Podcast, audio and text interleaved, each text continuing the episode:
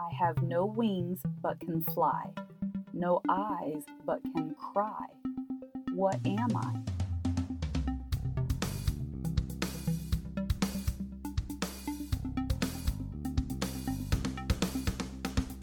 Are you ready for the answer?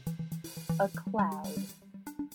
Hello everybody and welcome to Starting Sustainability episode 47. I'm your host, Kaylin Chenoweth. I'm really starting to like these brain teasers at the beginning of the episodes. I hope you are too. Today we're going to go over sustainable lifestyles and clarifying what each one is and the definitions of them and what they all mean and the differences between them and their impacts on the world and all of that jazz. But first we're going to catch up with Kaylin. I think that's becoming my favorite segment, mostly because it's the only segment that I do. Anyways, what has been going on with me this past week? Well, let me tell you a funny story. I got a whole bunch of blueberries this summer from a blueberry farm. I bought 10 pounds of blueberries from the blueberry farm. And then, of course, brought them home and divvied them up into jars and Tupperware containers, whatever containers I could find around the house, making it a solid point to not use any Ziploc bags. And I have a bunch of silicone bags. However, they are all currently in use. So I had to find new containers to put all these blueberries in. And then we have a big deep freeze out in the garage. So once I divvied up all the blueberries and all the containers, put them all in the deep freeze. I then gave some blueberries to my babysitter, the lady who watches my kids every day. And she created blueberry jam. Yum, and it is delicious. Actually, she created a blueberry lemon jam, which was very good. Anyways, so she gave me the blueberry lemon jam. Heck yeah. Came home. I'm so excited to try it out. I get some bread, put it in the toaster, make some toast, pop. The toast comes up out of the toaster. I grab the hot piece of toast, get some butter, slather that on top, and it's melting and it's gooey and it's looking so delicious and it smells great. And I grab the jar of blueberry jam and I open it up. Now this is homemade, so you have to take off the ring and then there's a separate lid that is a seal. And you can't just pull that off. You have to take a butter knife and pry that lid right off. So I do. I all my might flip and I get that lid off and phew, off it goes over into my sink full of water. Dirty water. Great.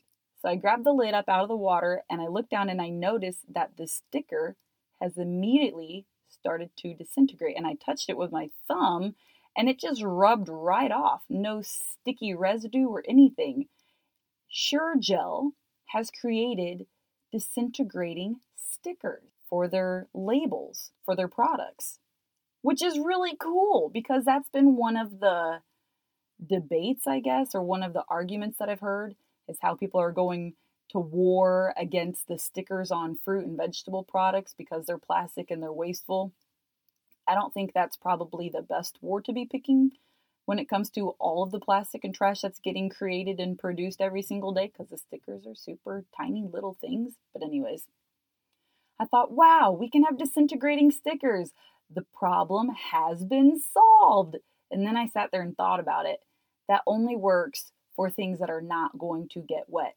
And what do you do with fruits and vegetables stockpiling at the grocery store? They mist them every day and they get wet. So that is still not a solution. But it is really cool, and I'm really proud of SureGel for coming up with that for their canning items. Hopefully some other sticker manufacturers will come up with that idea as well. Especially little kid stickers, because many times I'll take my son to the doctor and he will get a sticker for being a good little boy, and then that sticker will go straight on his shirt. He'll wear it all day long. And then at night, we change him out of his clothes. The shirt goes straight into the laundry. I forget that there is a sticker on that shirt until I pull it out of the dryer and realize there used to be a sticker there. I can tell because it's all mangled in a sticky, matted mess on his shirt, and it is stuck on there. And you have to scrub the daylights out of that shirt to get that crud off. Anyway, we'll move on. I have a new segment that I would like to start this week. We're going to call it The Action Takers of the Month. For the last few weeks, I've been putting up Sustainable Sunday announcements on the Facebook group. And this is your chance to share any sustainable action you have taken within the past week. Any action at all, large or small. and I would like to share what some of the fellow Eco Nation members, what some of the fellow sustainers are doing. I'm really stuck on what to call this whole group of sustainable people. But anyways, here's what they're doing. And I'm just going to do first names because I don't want to call anybody out. Dawn shared that she is reusing the same brown paper bag to ripen up her peaches week after week, which I have also been doing, so that's really cool. We're in sync there.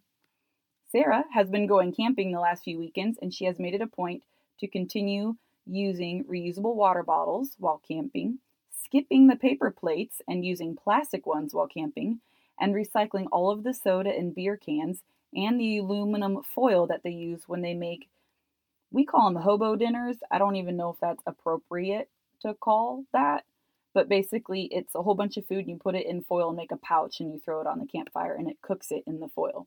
So she's been saving all of that stuff and recycling it. Way to go, Sarah, because that's a big haul at the end of the weekend. Amanda works at a grocery store that is still selling spices in bulk, and she convinced one customer to keep the original containers and refill them. That's awesome. Just getting one new person to do that still makes a gigantic impact. Alex donated 2 old desk chairs to a Buy Nothing group and is using cloth napkins. Woohoo! I love the Buy Nothing groups. You get rid of all of your stuff, and people take all of this stuff, and none of it goes to the landfill, and it's all for free. So it helps everybody. Tori bought a used bike with a basket and rode it for her errands. Jessica tilled up her compost pile and put it on the garden and also rode her bike instead of driving.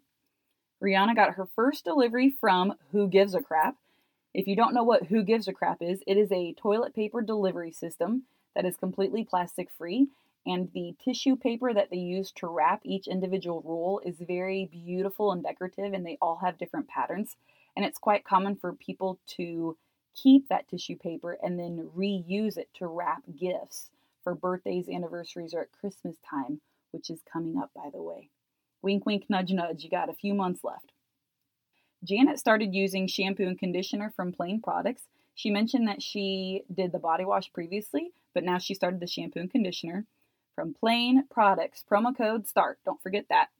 She also started Root, which is spelled R-U-U-T, and that is a subscription for toothpaste and mouthwash tablets. Also zero waste. That is cool. I have not tried Root yet. I'm very intrigued, Janet, so please let us know how that goes. And Lisa started her Imperfect Foods delivery, and she loves it. Imperfect Foods, promo code START as well. So I'm glad that everybody is taking action and is making such a cool impact. All those people who did those actions have a big impact combined together, and that's what we preach here. You don't have to be perfect at this. You're going to mess up when you're trying to be sustainable, and that's okay. You just keep trying, and every little bit that you do that is a success all adds up together. This is so awesome. I'm very proud of everybody, even all of you who haven't even responded yet to the Facebook group. I'm still proud because I know everybody is doing small actions here and there. My friend Sarah even had a conversation with me and told me that there are times she's doing something and she realizes, oh, that's not very sustainable. And she'll hesitate and think about it, and she starts feeling guilty. And I think that's wonderful, because that means I'm having a positive effect. We are all having a positive effect on those around us. Even if they're not completely zero waste, they are still taking small actions and making subtle little changes. We actually even went this past weekend over to a friend's. We've been hanging out with them for over 2 years, and they have never recycled ever. And I talk about my podcast, and I mention how easy it is to recycle. And this past weekend when we went over there, they showed me their recycling box. And they are so proud of it. They're like, look what we started doing. We started recycling. And I was like, that is so wonderful. High fives for everybody. That's great. Because they're a family of 4. That's a lot of stuff that they can be recycling each week and saving the planet little by little. Now for the main topic of the day. Does anybody here use Groupon? I am a huge Groupon fan. I love it because I get discounts, and I also get to learn about different new items and activities and different things going on nearby that I didn't even know existed before. One day I was browsing on Groupon and I discovered a zero waste course from the International Open Academy. and it was on sale for $4. And I thought, yep, I'll try that for $4. Cool.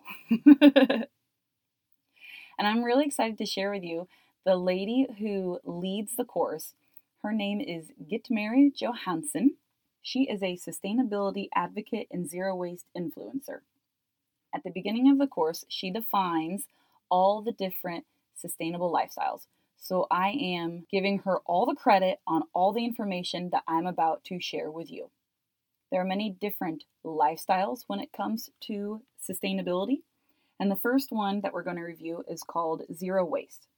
This is basically a lifestyle that seeks to eliminate as much waste as possible, but it does not have to be completely zero. And I think that's where a lot of people get tripped up, because I will even clarify, I aim to be zero waste. Right now, I would say I'm maybe 20% waste, maybe 30% waste, but I still feel like a good chunk of the stuff that I put my hands on, instead of going in the trash bin, is going into recycling or is getting reused or repurposed.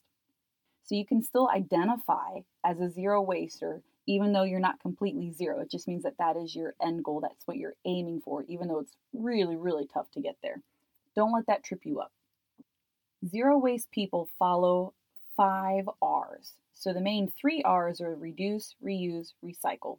And for zero waste, they have 5 R's. Which is refuse, completely avoiding the consumption of a certain product or activity because they are unsustainable.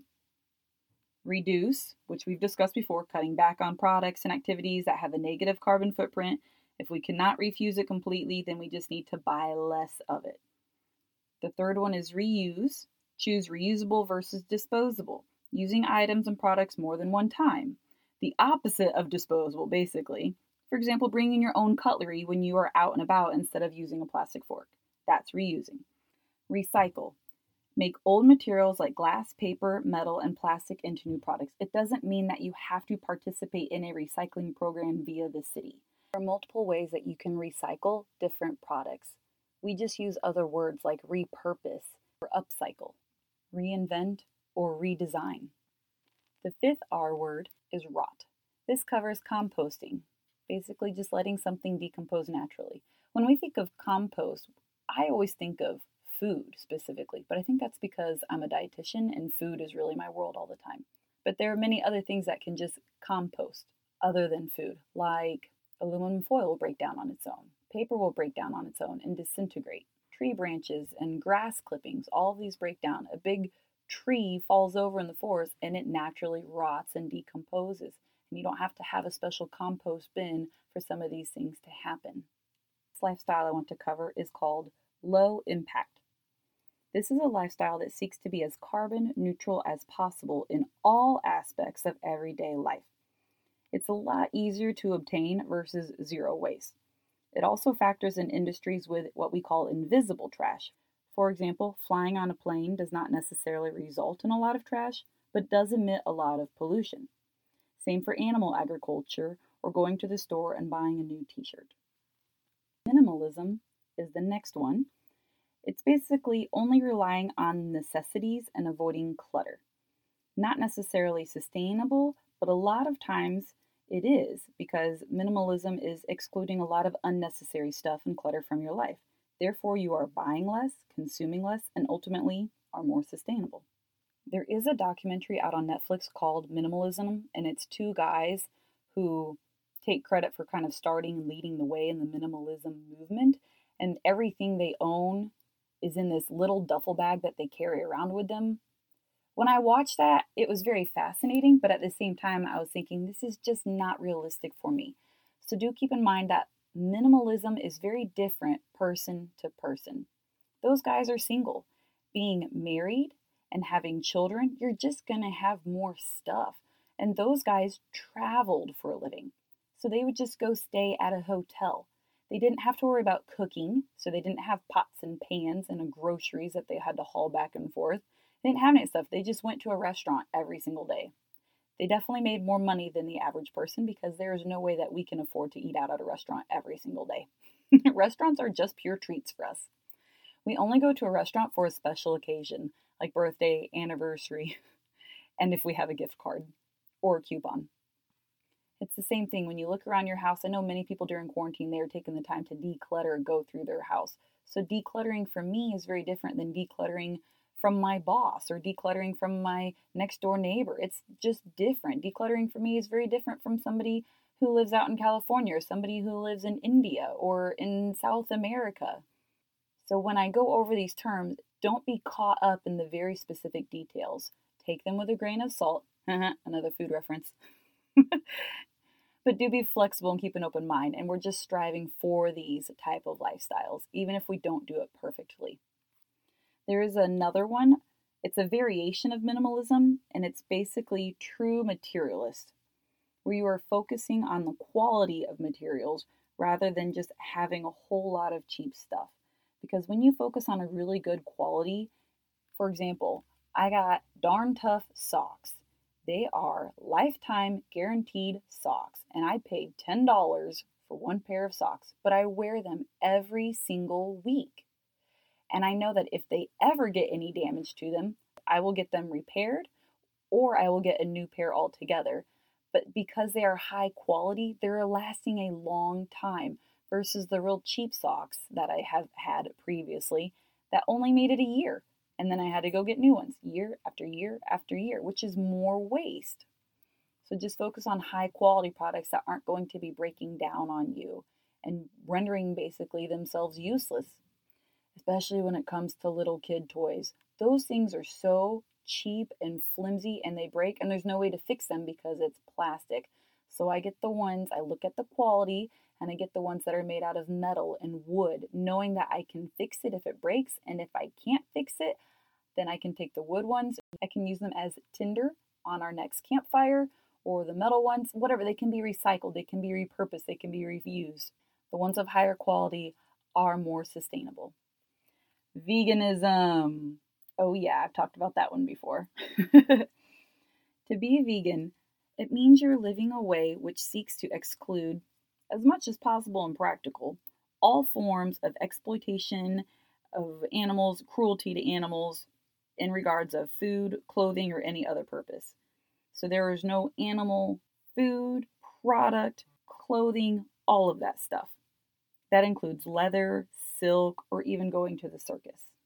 In my world, being vegan means you're not eating any animals, meat, or products like cheese, even honey, because the bee did the work for the honey. That's vegan. You don't have to be completely 100% vegan in all aspects, but just kind of taking that into consideration when you're choosing your meals every single day. That's where we talk about being flexible and just reducing meat consumption, reducing cheese, reducing a lot of this stuff because you're still going to have a good effect. And the last one is plant-based, relying solely on plants for food and avoiding animal food products. That is the definition. In my world, in terms of a dietitian, plant-based just means that most of your plate is going to be coming from plants. You can still have animal and animal products, but you want majority of what you eat to be coming from a plant. Twinkies don't grow on trees, guys. I'm sorry to break that to you. Neither do Reese's or Kit Kat bars. Donuts also don't grow on trees. You cannot find them in the garden or on a bush. That's what we mean by plant-based.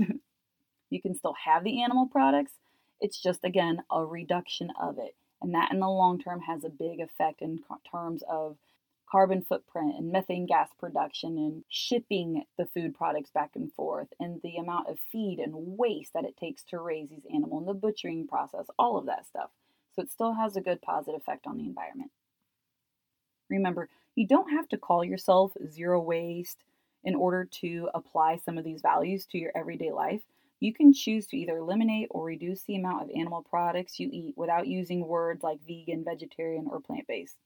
These words are simply guidelines to help you connect with others who have similar values or to find new information about these topics. Hopefully we can get to a point where these words are completely phased out and we won't even need labels, because these are going to be things that we're going to do every single day. If everyone is getting closer to zero waste, then we won't need to explain it anymore. So don't worry about the labels, just focus on the information and how that can apply to your life. You don't have to do all of it, just take the parts that work for you in your situation and act on those. And you don't even have to do them all at once. Just one or two actions are still very beneficial. That is all of the hard information for today. I hope you're still with me and you didn't fall asleep. I tried to make it as exciting as possible. I hope everybody learned something and can hopefully think of one or two things that you can do this week. And then on Sunday, when I ask, hey, Sustainable Sunday, share what you've been doing. Take the time to leave a little comment and let us know what's going on in your world. What have you been doing? Anything big or small, success or failure. Failures are the fun ones to read about. And then it gives you a chance to recoup and encourage each other. And I love that. Don't forget to check us out at our Facebook group, Starting Sustainability. We'll have our website, www.startingsustainability.com. Also an Instagram handle, starting_sustainability. I know we're very creative with the use of our title. But we want to make it easy for everybody to find us. Hope everybody has a wonderful rest of their week. Please continue to stay sustainable, and I will talk to everybody again next time. Have a great one. Bye.